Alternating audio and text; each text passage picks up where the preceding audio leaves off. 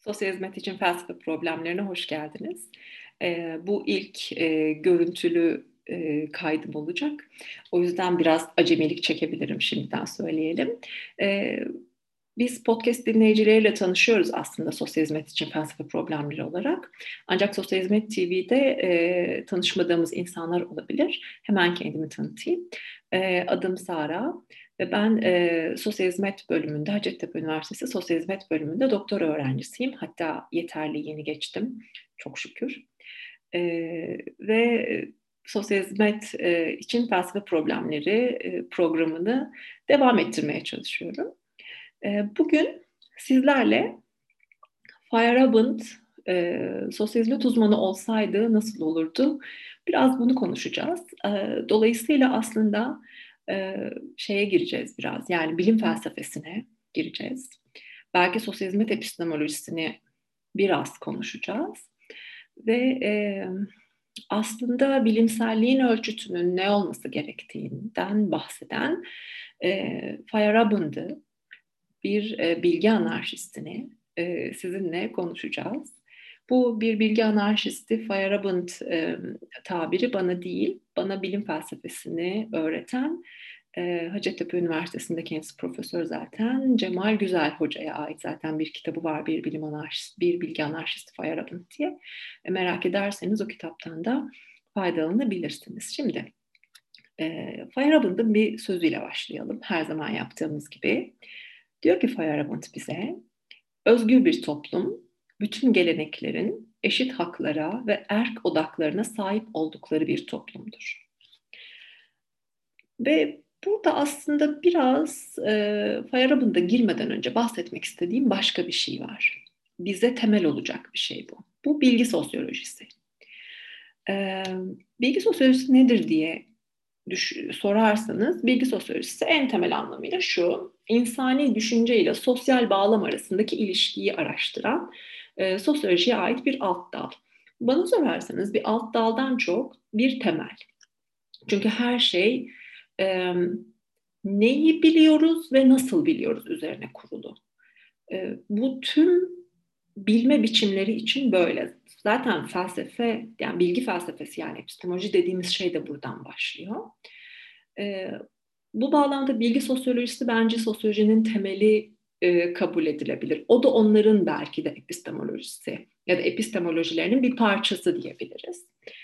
E, yani şöyle diyor bilgi sosyolojisi, yani geçerliliğine ya da e, geçersizliğine bakılmaksızın bir toplumda bilgi olarak kabul edilen her ne varsa bilgi sosyolojisi bunlarla bizzat ilgilenmelidir diyor. Yani bu bilgi şu an kullanılıyor, kullanılmıyor e, iddia ettiği şey hakikatte var, yok, doğru ya da yanlış. Bir toplum içerisinde bu bilgi oluşturulduysa mutlaka bu bilgiyle ilgilenilmelidir diye anlatıyor. Yani bir başka deyişle şunu söylüyor aslında bilgi sosyolojisi. E, gerçekliğin sosyal inşası analiz edilmelidir diyor. Yani bu nasıl ortaya çıktı? Ortaya çıkan bu gerçeklik e, nereden doğdu? Bunun altındaki o bilgisel altyapı nereden geliyor? Toplumun hangi bilgi havzasından gün yüzüne çıkarak e, sosyal alanda görünür oluyor? Bunu inceleyen bir e, bilim dalı. Şimdi burada çok önemli bir şey var tabii ki. E, bilgi sosyolojisiyle ilgili. E, burada bilgi sosyolojisinin yapmaya çalıştığı şey bilgiye ilişkin süreçler ve yapılar ile toplumsal süreçler ve yapılar arasındaki bağlantıyı ortaya çıkarmak. Aslında bir nevi bir diyalektik var bu noktada baktığımızda burada da. Önce çünkü e, bilgi ortaya toplumsal yapı içerisinde bir bilgi ortaya çıkıyor. Sonra ortaya çıkan bilgiyle yeniden bir toplumsal yapı inşa ediliyor ya da ortaya çıkan bilgi toplumsal e, yapı içerisinde bir yere konuyor. Sonra tekrar o toplumsal yapı içerisinden başka bir bilgi daha çıkıyor falan. Yani böyle bir diyalektik döngü var aralarında.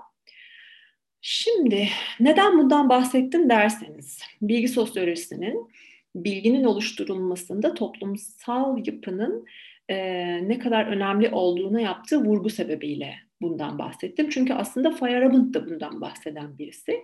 O yüzden buradan başlamakta fayda gördüm. Şimdi gelelim Feyerabend'den bahsetmeden onun e, nasıl diyeyim yaşadığı dönemin nasıl bir dönem olduğunu biraz anlatmaya. Şimdi 18. yüzyılda aydınlanma diye bir dönem var biliyorsunuz ki her şeyimizi çok etkileyen ve sonrasında hem çok övülen hem çok yerilen hem faydasını hem zararını çok gördük denilen bir dönem var aydınlanma dediğimiz. Burada aydınlanmanın yaptığı bir e, logofil diyebileceğimiz bir durum var. Yani böyle akıl aşkı var aydınlanmanın ve her şeyi o akıl aşkıyla e, yapan bir akım aslında aydınlanma dediğimiz şey. Yani işte bunun en güzel örneğini Kant'ta görüyoruz, belki Voltaire'de görüyoruz falan. Yani aydınlanma dediğimiz dönem akıl aşağı, akıl yukarı, yat akıl, kalk akıl bir dönem. Şimdi burada bilgi sosyolojisi işte bu e, aydınlanma döneminin bilginin salt akıldan geldiğine dair o görüşüne bir karşı duruşu var. Aslında postmodernizmin de var tabii ki. Yani işte genel, evrensel, değişmez bir yapının olmadığı, bambaşka yapıların da söz konusu olduğunu söylüyor ve tabii ki bu işte bilgi sosyolojisi ve bilgi felsefesi e, yapanlar e, bir adım ileriye giderek yine aynı şekilde bilginin de bu şekilde oluşturulduğundan bahsediyorlar bize. Yani bilgi dediğimiz şey e, işte çevreden yalıtılmış bir bireyin aklında oluşturduğu bir şey değildir. Bunu çevreden bağımsız olarak göremeyiz diye anlatıyorlar. Şimdi bilgi, şey bilim felsefesinde de bu bilgi sosyolojisinde gördüğümüz şey dediğim gibi e, temelini Thomas Kuhn ve e, Paul Karl Feyerabend'dan alıyor. Şimdi Feyerabend bir bilgi kuramsal anarşist olarak adlandırılıyor. E, ve karşı çıktığı şey de şu, e, bilimin e, yani modern bilim anlayışının diyeyim e, dünyayı anlamadaki tek, yegane, biricik araç olarak görülüyor olmasına ve bilim yaparken tek ölçütün akıl olmasına e, açıkçası sinirli. Ve bütün bir e, bilgi kuramını, bilim felsefesini tamamen bunun üstüne kuruyor. Şimdi diyeceksiniz ki iyi de 20. yüzyılda neden bu kadar katı bir e, bilimsellik ölçütü koyma, bilimi yüceltme vesaire gibi bir durum var. Şimdi bunun bazı sebepleri var ama en önemlilerinden bir tanesi şu. 19. yüzyıl oldukça metafizik geçmiş bir dönem. Yani felsefi anlamda da baktığınızda da toplumsal anlamda da baktığınızda böyle bir metafizik akımların yükseldiği bir e, alan var orada. İşte mesela felsefeye bakıyorsunuz işte Feuerbach var, Fichte, Schelling, Hegel var ki Hegel'le e, belki de bu metafizik akım doruk noktasına ulaşıyor. Çünkü Hegel işte ne bileyim yani şu kalem gibi elinizde tutup şöyle dokunamadığınız Geist diye bir şeyden bahsediyor. Bu bunun mutlak varlık olduğunu söylüyor. Ee, ve buna göre bir dizge kuruyor. Zaten sonrasında biliyorsunuz son şey kurulan e, büyük dizge Hegel'in dizgesi. Sonrasında işte Marx geliyor. E, Hegel'in öğrencisi olarak işte benim hocamın tabii bu da bir rivayet öyle mi değil mi bilmiyoruz da hani e, felsefi dedikoduyu da sevdiğimiz için biraz belki bunu söylemekten hoşlanıyor olabiliriz. Şöyle diyor işte e, Hegel'in şeyi işte kuramı amuda kalkmış duruyordu ben onu ayağının üstüne bastırdım diyor yani ters çevirdim diyor aslında. E, ve bambaşka bir şey kuruyor. Yani Hegel'in diyalektiğini kullanıyor tabii ki. Diyalektik çok hakikaten felsefe tarihi için oldukça şey e, önemli bir görüş ve başka bir şey kuruyor. Yani diyalektik materyalizm kuruyor falan ama ondan etkilenmediğini söyleyemeyiz. Yani velhasılı 19. yüzyılda böyle bir konu var. Ee, çok böyle yükselen metafizik akımlar var. Bu metafizik akımlar da tabii kendilerini, o dönemde tabii yine bunun yanında sanayi devrimi var sanayi devrimiyle ortaya çıkan bir işte böyle e, onun öncesinde tabii ki sanayi devriminin dayandığı yer e, bilim ve bilimle birlikte gelen teknoloji. Şimdi dolayısıyla bilimin yavaş yavaş değer kazandığı bir dönem aslında. O 18. yüzyıldaki aydınlanmayla gelen işte akıl sevicilikle ortaya çıkan bu şey. 19. Ee, yüzyıldaki bu metafizik akımların da böyle yan yan böyle kendilerini e, bilime doğru kaydırmaya çalışmalarına sebep oluyor tabii ki. Çünkü payeyi oradan almaya çalışıyorlar. Bilim mi? Aa ben de bilimselim falan diye. E, böyle olunca tabii 20. yüzyılda e, hadi oradan diyerek bir e, bilimsellik ölçütü koyma yarışı başlıyor bu sefer bilim felsefesinde. Çok böyle bilinen bir şey vardır. E, Viyana çevresi denir onlara. Viyana çevresi bilimselliğe bir ölçüt koyalım biz diyor. E, bunu ayrıntılı şekilde anlatmayacağım tabii. İki tane önemli ölçütü var işte. Bir tanesi matematik ve mantık formüllerle yazılabilme. İkincisi de doğrulanabilirlik diye iki tane ölçütleri var. Yani şu buradan şunu anlıyoruz. Eğer bir şeyi bilimsel olarak e, adlandırmak istiyorsak birincisi onu matematik ve mantık formülleriyle yazabilmeliyiz. İkincisi duyu deneyiyle kanıtlayıp doğrulayabilmeliyiz. E, bunun dışında kalan her şey bilim dışı kabul ediliyor 20. yüzyılda. Hatta Kendisi gerçi 20. yüzyılın başında 1913'te yanılmıyorsam vefat etti. Ernst Mach diye bir bilim adamı var. Sadece bilim adamı değil tabii ki o yani psikolojiyle de ilgilenmiş, bilim felsefesi yazmış falan çok dallı bir adam Ernst Mach. Ama aynı zamanda fizikçi.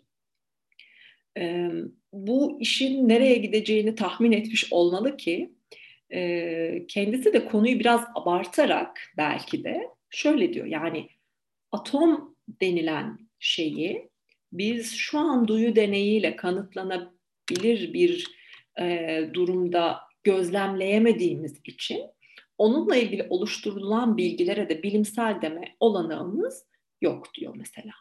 Yani bu kadar e, katı sınırların çizilmeye çalıştığı bir dönemden bahsediyorum.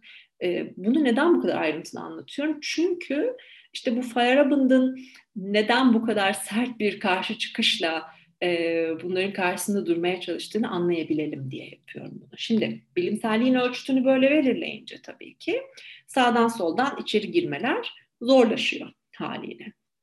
Tabii böyle bir bilimsellik ölçütü arayışı içerisindeki bilim felsefesinde e, bu katı kurallara daha farklı açılardan yaklaşan benim e, mahşerin dört atlısı olarak adlandırabileceğim ve hepsini okumaktan da çok keyif aldığım e, bazılarının görüşlerine katıldığım, bazı görüşlerine katılmadığım dört kişi var. Bunlardan bir tanesi Feyerabend'ın da hocası olan ve sonrasında da çok eleştirdiği e, Karl Raimund Popper.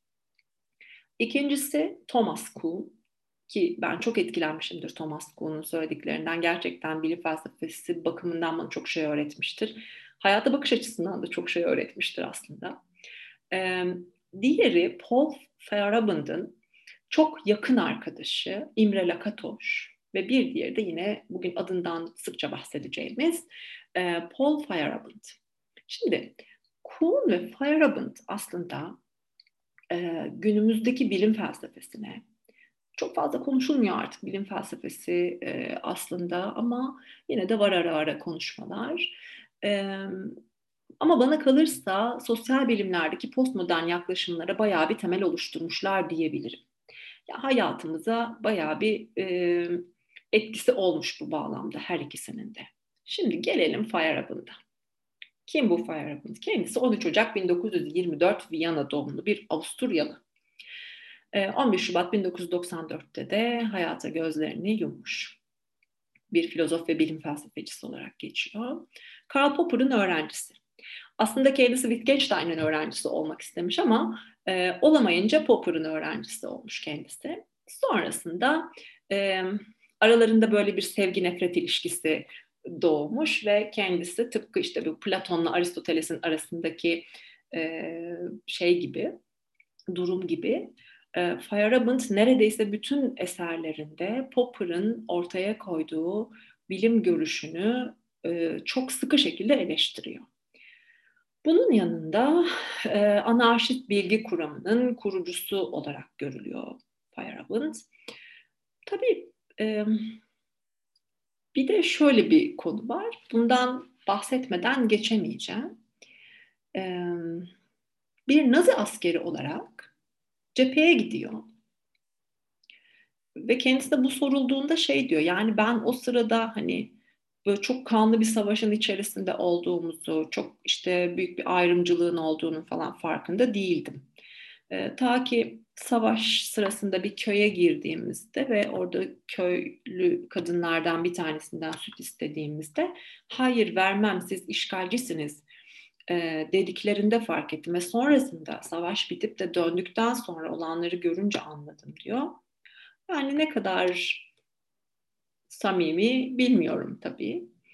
E, bu bir düşünülmesi gereken bir şey. Tabii çok genç yaşta gidiyor askere bilmem ne falan ama yine de düşünülür. Gerçi belki bunun biraz diyetini ödemiş gibi de. Çünkü kendisi savaşta yaralanıyor. Yanılmıyorsam omurgasından hasar aldığı için belden aşağısı ile ilgili bir sıkıntısı var. Ortopedik engelli olarak devam ediyor yaşantısına. Böyle de e, gidiyor bu dünyadan. E, yani şöyle kendisini anarşist olarak adlandırmayı çok istemiyor. Çünkü anarşizmin e, siyasi kısmındaki o yok edicilik ve kendi deyişiyle ciddilik e, pek hoşlandığı bir şey değil. Dolayısıyla kendisinin dadaist olarak adlandırılmasını istiyor. E, bu da şu sebepten diyor ki dadaist olan bir kişi e, yaşama karşı daha alaycıdır ve daha neşelidir. Böyle ciddi bir iş yapıldığını görmeye başladığı anda hayatı biraz tiye alır. Dolayısıyla beni dadaist olarak adlandırmanızı daha çok isterim. Ben anarşist değilim diyor. Ona göre çağdaş bilim felsefesi hasta. Ee, çağdaş bilim de hasta. Yani batı bilimi dediği bilim de hasta. Hatta o kadar hasta ki diyor bunlar için. Bu hastalığı onun insanları, toplumları köleleştirici bir e, hükmetmeye yöneltiyor bu hastalık onu diyor. Oysa diyor bilim insanların mutluluğu içindir ve e, bilimin değeri insanları ne kadar özgürleştiriyorsa o kadardır diye anlatıyor. Yani diyor ki ama öyle ki diyor bu batı bilimi kendisi insanların üzerine baskı yapmakla kalmadı. Mevcut diyor baskıcı iktidarların konumlarını da meşrulaştırmakta bir araç haline geldi diye anlatıyor. Yani bilimi daha doğrusu bilimsel bilgiyi tüm diğer bilgi türlerini e, kendinden daha değersiz görmekle, aşağıda görmekle ve nasıl anlatayım bunu? Kendini tek mutlak bilgi türü, ya hakikati anlatan tek mutlak bilgi türü olarak görmekle suçluyor aslında ve bunun için de insanlara baskı uyguluyor diye anlatıyor. Ee, ve diyor ki ben bir dadaistim o yüzden diyor bilim neşeyle yapılmalı ve ciddi işler yapıyor havasından kendini öncelikle kurtarmalıdır. Çünkü özgürlük neşeyle gelir diye anlatıyor. Ee, diyor ki bilim nedir sorusu aslında her tartışmada özellikle 20. yüzyılda her tartışmada ortaya çıkan bir konu. Peki diyor bilim nedir? Ve şöyle tanımlıyor. Bunu direkt e, kendi e, yönteme hayır Ahmet İnan'ın çevirisiyle yönteme hayır bazı yerlerde yönteme karşı olarak da çevrildi. O kitabından bir alıntıyla e, okumak istiyorum size. Şöyle diyor. Bilim insanların çevreleriyle başa çıkmak için icat ettikleri birçok alternatiften sadece biridir. Yegane değildir, yanılmaz değildir ve kendi başına bırakılmayacak kadar güçlü, dayatmacı ve tehlikeli bir araçtır. Bilim, dünyada kendi başına bulunan ve keşfedilerek serimlenen bir realite değil. Araştırmacıların ve sosyal şartların bilinçli ve de bilinçsiz karar ve tercihleriyle oluşturulan, değişik etkilere açık, çok yönlü ruhsal ve kültürel yaşamıyla insana özgü, irrasyonel saplantı ve eğilimleri de içeren karmaşık bir etkinliktir. Şimdi hiç beklemediğimiz bir bilim tanımı aslında. Çünkü biz bilim deyince ne anlıyoruz temelde? İşte objektif en çok kullanıyoruz ya yani işte bir nesne var bir de nesneye uygun bilgi var. yine en yakınımda kalem olduğu için onu anlatacağım belki ama işte bir kaleminiz var ve bu kaleme dair bilgi ortaya koyacaksınız. İşte bakıyorsunuz ne diyorsunuz? İşte 7-8 santim uzunluğunda kapaklı gri renk, iç dolgusu mavi e, bir nesne diyorsunuz. Şimdi diyor ki Feyerabend her şeyden önce buna kalem demenin sebebi bile toplumsal. Ona mavi demenin sebebi de toplumsal. Yani öğrenilmişliklerin var. Yani sen kendini işte her şeyden böyle yalıtılmış bir halde oturup işte olgular ve aklınla bilgi ortaya koyan bir varlık olarak görüyorsun ama sen öyle bir varlık değilsin. Ve dolayısıyla ortaya koyduğun bilgi de öyle değil diyor.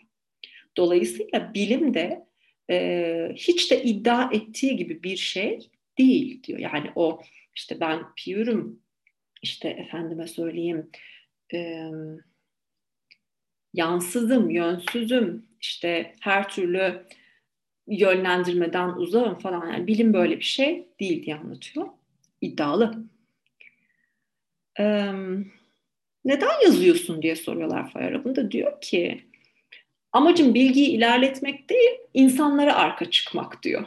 Yani e, insanları bu bilimin gereksiz e, tahakkümünden kurtarmak istiyorum diyor bilimsel bilginin salt o ben doğruyum en doğru benim, en hakikati ben söylerim e, tahakkümünden insanları kurtarmak için söylüyorum bunu diyor. O yüzden bu benim için çok önemli diyor. Ve tabii burada çok e, değişik bir şey söylüyor. Diyor ki bilim, bilimde bireysel özgürlük olmalıdır diyor Feyerabend. Ve bireylerin diyor her türlü bilme tercihleri ve iddialarının sınırlandırılmaması gerekir diyor. Yani herkes bir bilimsel e, bilgi ortaya koyabilmeli diyor. Ve tabii bunu da anything goes yani ne olsa uyar, ne olsa gider, e, nasıl olursa olsun gibi bir e, söylemle ortaya çıkarıyor. Tabii bu e, çok iddialı bir söylem, çok sert de bir söylem.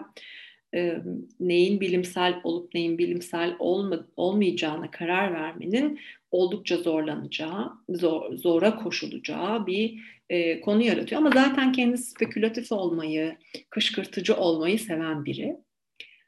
E, o da diyor ki yani akılsallık üzerine temellendirilmiş bir toplum tam anlamıyla özgür bir toplum değildir. Bu toplumda yalnızca aydınların oyunu oynanır diyor. E, yani bilim adamlarının ya da aydınlar olarak adlandırılan kişilerin bu e, akıl temelli bilgiyi diğer insanların üzerinde bir e, iktidar nesnesi olarak kullanıyor olmalarından oldukça rahatsız. Şimdi e, diyor ki Feyerabend tek bir bilimden bahsedemeyiz. Yani bilim nedir diye sorduğumuzda tek bir cevabı yok aslında bunun diye anlatıyor. Burada diyor bilim adamlarının kendileri için belirledikleri o bilimsellik ölçütlerini bir yana koyuyorum diyor. Hani onlar zaten var ama diyor bunun yanında e, siyasetçilerin ve genel kamuoyu sözcüleri diyor ama işte kanaat önderlerinin de belirledikleri, anlattıkları bazı şeyler de işin içerisine dahil ediliyor diyor. Yani bu noktada Kuhn'la biraz paralel gidiyor tabii ki. Ben şu an size Kuhn'u anlatmadım ama yani Kuhn da buna benzer bir şey söylüyor. Diyor ki bilim yapan kişiler her zaman objektif olduklarını iddia ederler ama onlar diyor sosyal inşadan yani bilimsel bilgi sosyal inşadan bağımsız e, değildir diye anlatıyor. Yani şimdi tabii şey diye düşünüyorsunuz değil mi? Şimdi sosyal hizmette de bir sosyal inşa kuramı var ya. Diyorsunuz ki tamam işte yani sosyal bilimler ile ilişkili düşünüldüğünde aslında akla yatkın söyledikleri şeyler diye düşünüyoruz. Ama e, bu söyledikleri şeye doğa bilimleri de e, zaman zaman dahil olmuştur deseydim ne düşünürdünüz? Nasıl bir örnek vereyim size? Şöyle, e, Sosyalist Rusya'da uzun yıllar Mendel genetiği reddediliyor. Yani bilimse bilim, kanıtsa kanıt, adam o kadar deneyini yaptı bilmem ne. Ve bunun tek sebebinin Mendel'in bir rahip olması olduğu uzun yıllar konuşuluyor mesela Sosyalist Rusya için.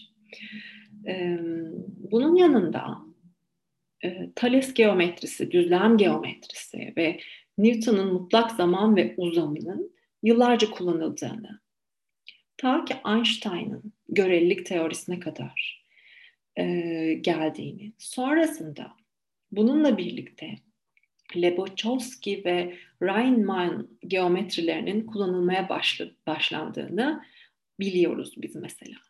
O zamana kadar hiç belki de kıymet görmemiş, kullanılmamış, olur mu öyle şey denmiş ee, birçok örnek var. Ama beni en çok etkileyen bu Mendel genetiğiydi. Yani hadi şimdi söyleyelim yani e, kullanılacak işte bilimsel olarak kullanılacak şey toplumdan bağımsız mı? Siyasi iktidarın er şeyinden, hükmünden bağımsız şekilde kullanılabiliyor mu? Kullanılamıyor tabii ki. Buradan e, anlayabiliyoruz.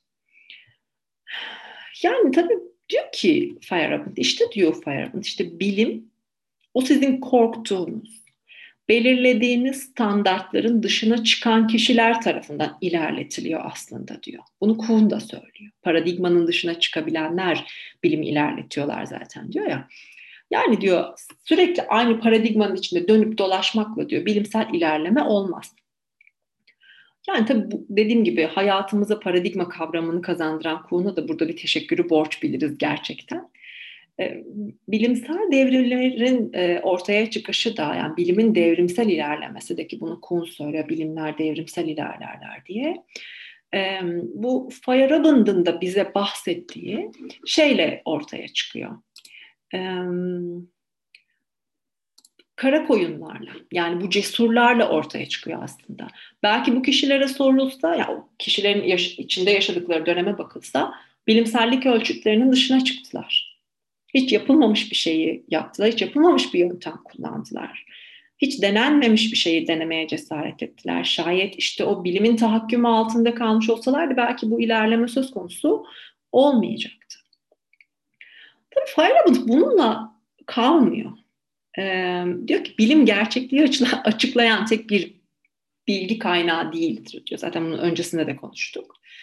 E, bilimin tüm bilgiler üzerinde kurduğu hakimiyeti de reddediyor Feyerabend. Yani buna hakkı yok bilimin. O da diğer bilgi türleri içerisinde herhangi bir bilgi türü diye söylüyor ve bir adım öteye gidiyor ve diyor ki her toplumun e, kendi ihtiyaçlarınca oluşturacağı bir bilim olmalıdır. Ve tüm toplumların diyor işte bu batı bilimince kutsanarak işte kafir bilgilerinden kurtarılması gerektiğine dair olan bu baskıcı söylemden kurtulunması gerekir diye anlatıyor. Ya tabii çok o kadar kışkırtıcı söylemleri var ki yani bazılarını okurken yok artık yani bu kadar da olmaz dediğiniz e, şeylerle karşılaşıyorsunuz. Mesela birkaç örnek vereyim mi? Hadi söyleyeyim. Mesela diyor ki 6 yaşındaki bir çocuğun babası okulda çocuğuna hangi dinin öğretilmesini istediğini kendi özgür iradesiyle belirlemektedir. İsterse çocuğuna din eğitimi verdirtmemektedir. Oysa bilim söz konusu iken benzeri bir özgürlüğe sahip bulunmamaktadır. Yani çocuğunun e, bir hangi dini öğrenmesini istediğini söyleyebiliyor ya da dine dair herhangi bir bilgi almamasını istediğini söyleyebiliyor ama benim çocuğuma bilimsel bilgiyi öğretmeyin diyemiyor diyor mesela. Ve diyor ki kendi varlığımızı dolu dolu geliştirmek hakkı sakat bir eğitim sistemiyle elimizden alınmamalı diyor. Yani günün e, bilimsel paradigmasıyla oluşturulmuş bilimsel bilgisiyle kafamızı doldurup bizim başka bilgi ve öğrenme türlerine kendimizi kapatmamıza sebep olmamalısınız diyor. Tabii şimdi çok daha e, spekülatif bir şey söyleyeceğim. Biraz bence bunu insanları kızdırmak için de yapıyor aslında Feyerabend. ileri gitmeyi seven biri, biraz uçlarda olmayı seven de biri. Diyor ki Amerikalılar Ay'a çıkmışlar. İyi de Hint guruları bunu yüzyıllardır yapıyor. Tek sorun bunu çağdaş bilim paradigmasıyla kanıtlayamıyor olmak. Katılırız, katılmayız ama kendisinin böyle bir görüşü var. Yani tabii burada Feyerabend aslında disipliner çoğulculuk denilen şey biraz giriş yapmaya çalışıyor. E, ancak tabii onun disiplinler çoğulculuk dediği şeyden şu an bizim anladığımız disiplinler arası yaklaşım e, çok farklı. Onun derdi e, kültürlerin kendine ait bilgilerini ve bilgi edinme yöntemlerini de özgürce bilimin içerisine dahil edebilmeleri. Böyle bir isteği var aslında Feyerabend'ın.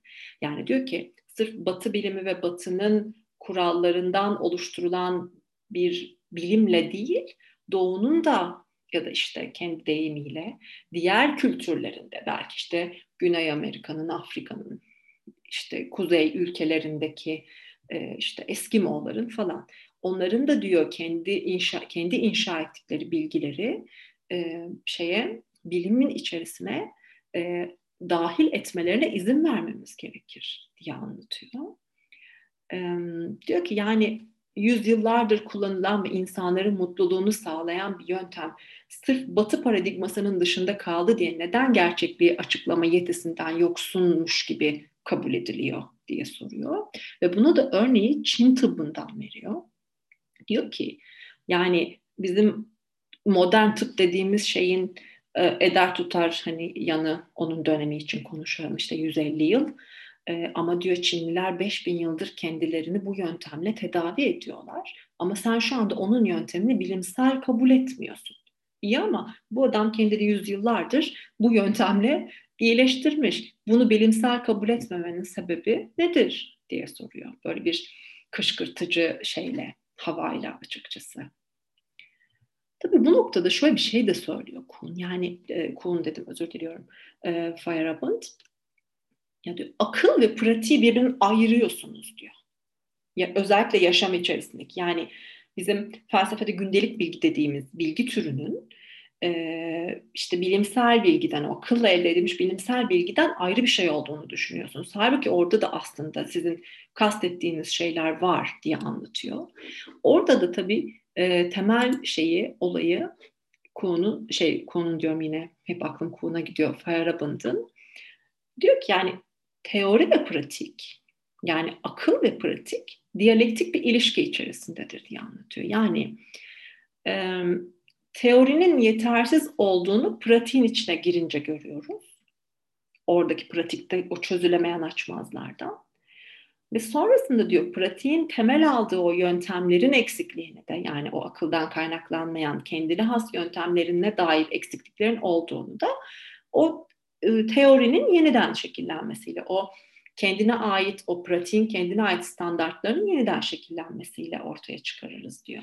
Yani bu sizin dışarıda bırakmaya çalıştığınız e, bilgi türlerinin e, bu genellikle işte bu kültürlerden gelen toplumsal inşa ile gelen bilgilerin de aslında e, bilimle birlikte harmanlanarak yeniden ortaya çıkarılması ve onun da bilimin içerisine kabul edilmesi aslında mümkün diyor.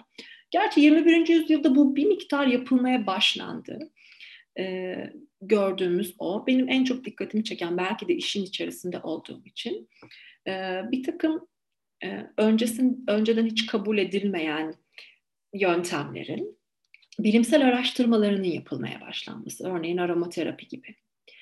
E, işte ne bileyim işte biberiye yağının işte etkilerini falan araştırıyorlar mesela şu anda ya da mesela yoga pratiğinin e, kişilerin işte travma sonrası stres bozukluğu yaşayan kişilerdeki etkilerinin araştırılması gibi.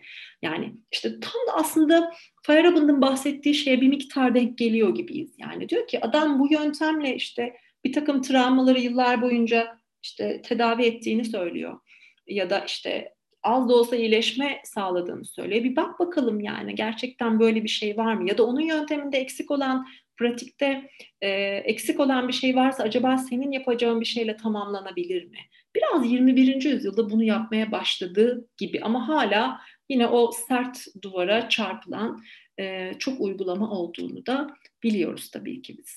Şimdi gelelim diyeceksiniz ki ya anlattın anlattın da hani bu, tüm bunların sosyal hizmetle ne tür bir ilişkisi var? Aslında biraz anlattım sosyal hizmetle ilişkisini işte bu sosyal inşadan gelişini vesaire falan filan.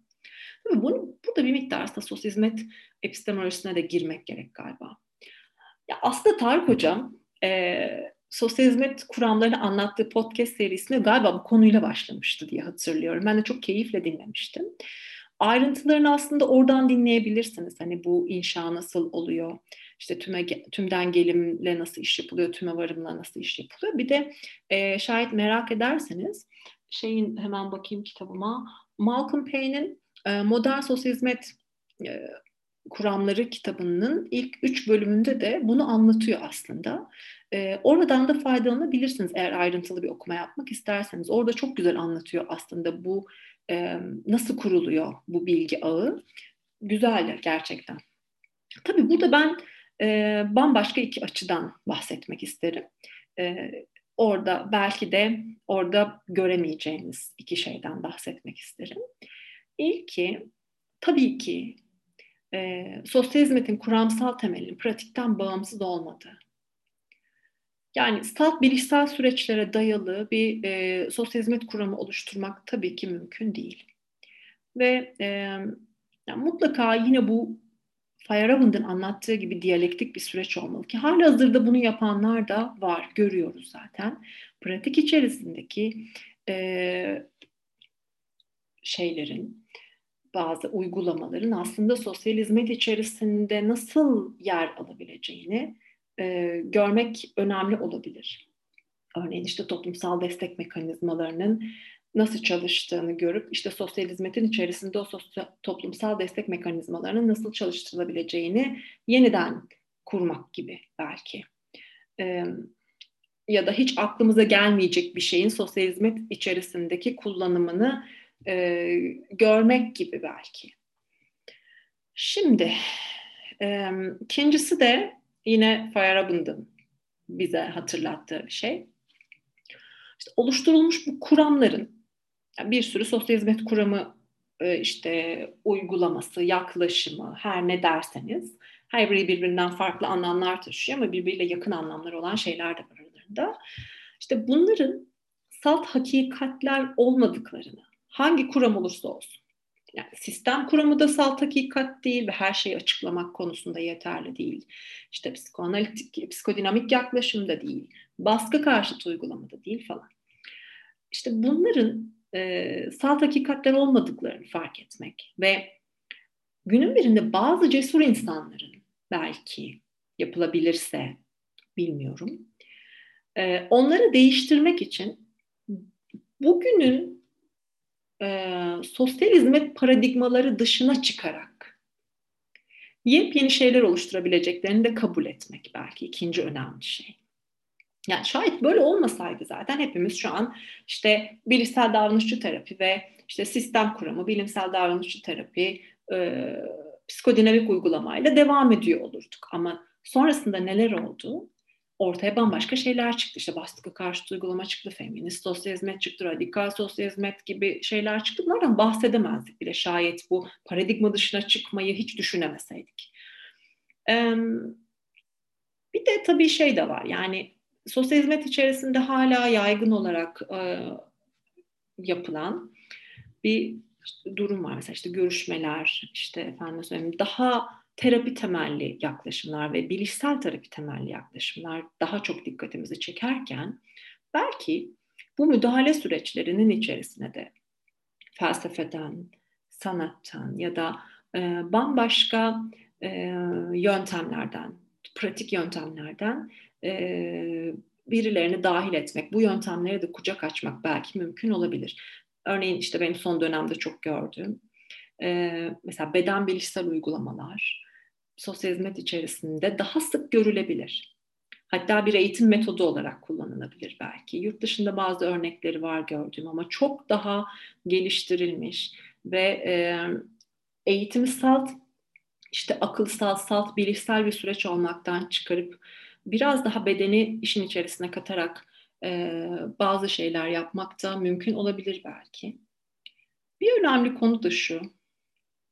Yani taşlanmayayım tabii şimdi bunu söylerken ama e, alış, alışkınsınız siz benim üslubuma gerçi söyleyebilirim herhalde. Şimdi sosyal hizmet disiplininin otoriteleri olarak görülenlerin, bunlar kişiler olabilir, gruplar olabilir da kurumlar olabilir. Kendilerini bir paradigma içinde sosyal hizmet disiplinini baskı altına alan bir üslupta olup olmadıklarına da belki bir daha bir bakmamız gerekebilir.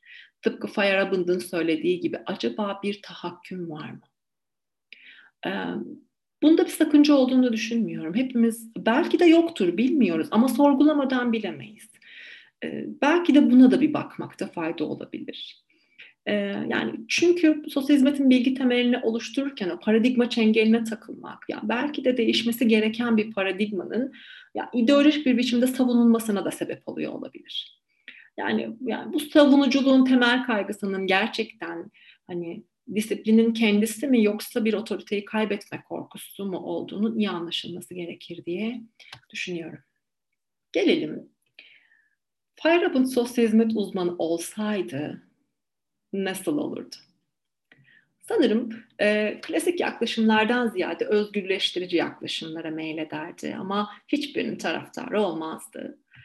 E, çoğulculuğu ve çok kültürlülüğü savunurdu. Buna hiç şüphem yok. Ve her toplumun e, kendi sosyal hizmet kuran ve uygulamasını oluşturmasını isterdi bana kalırsa.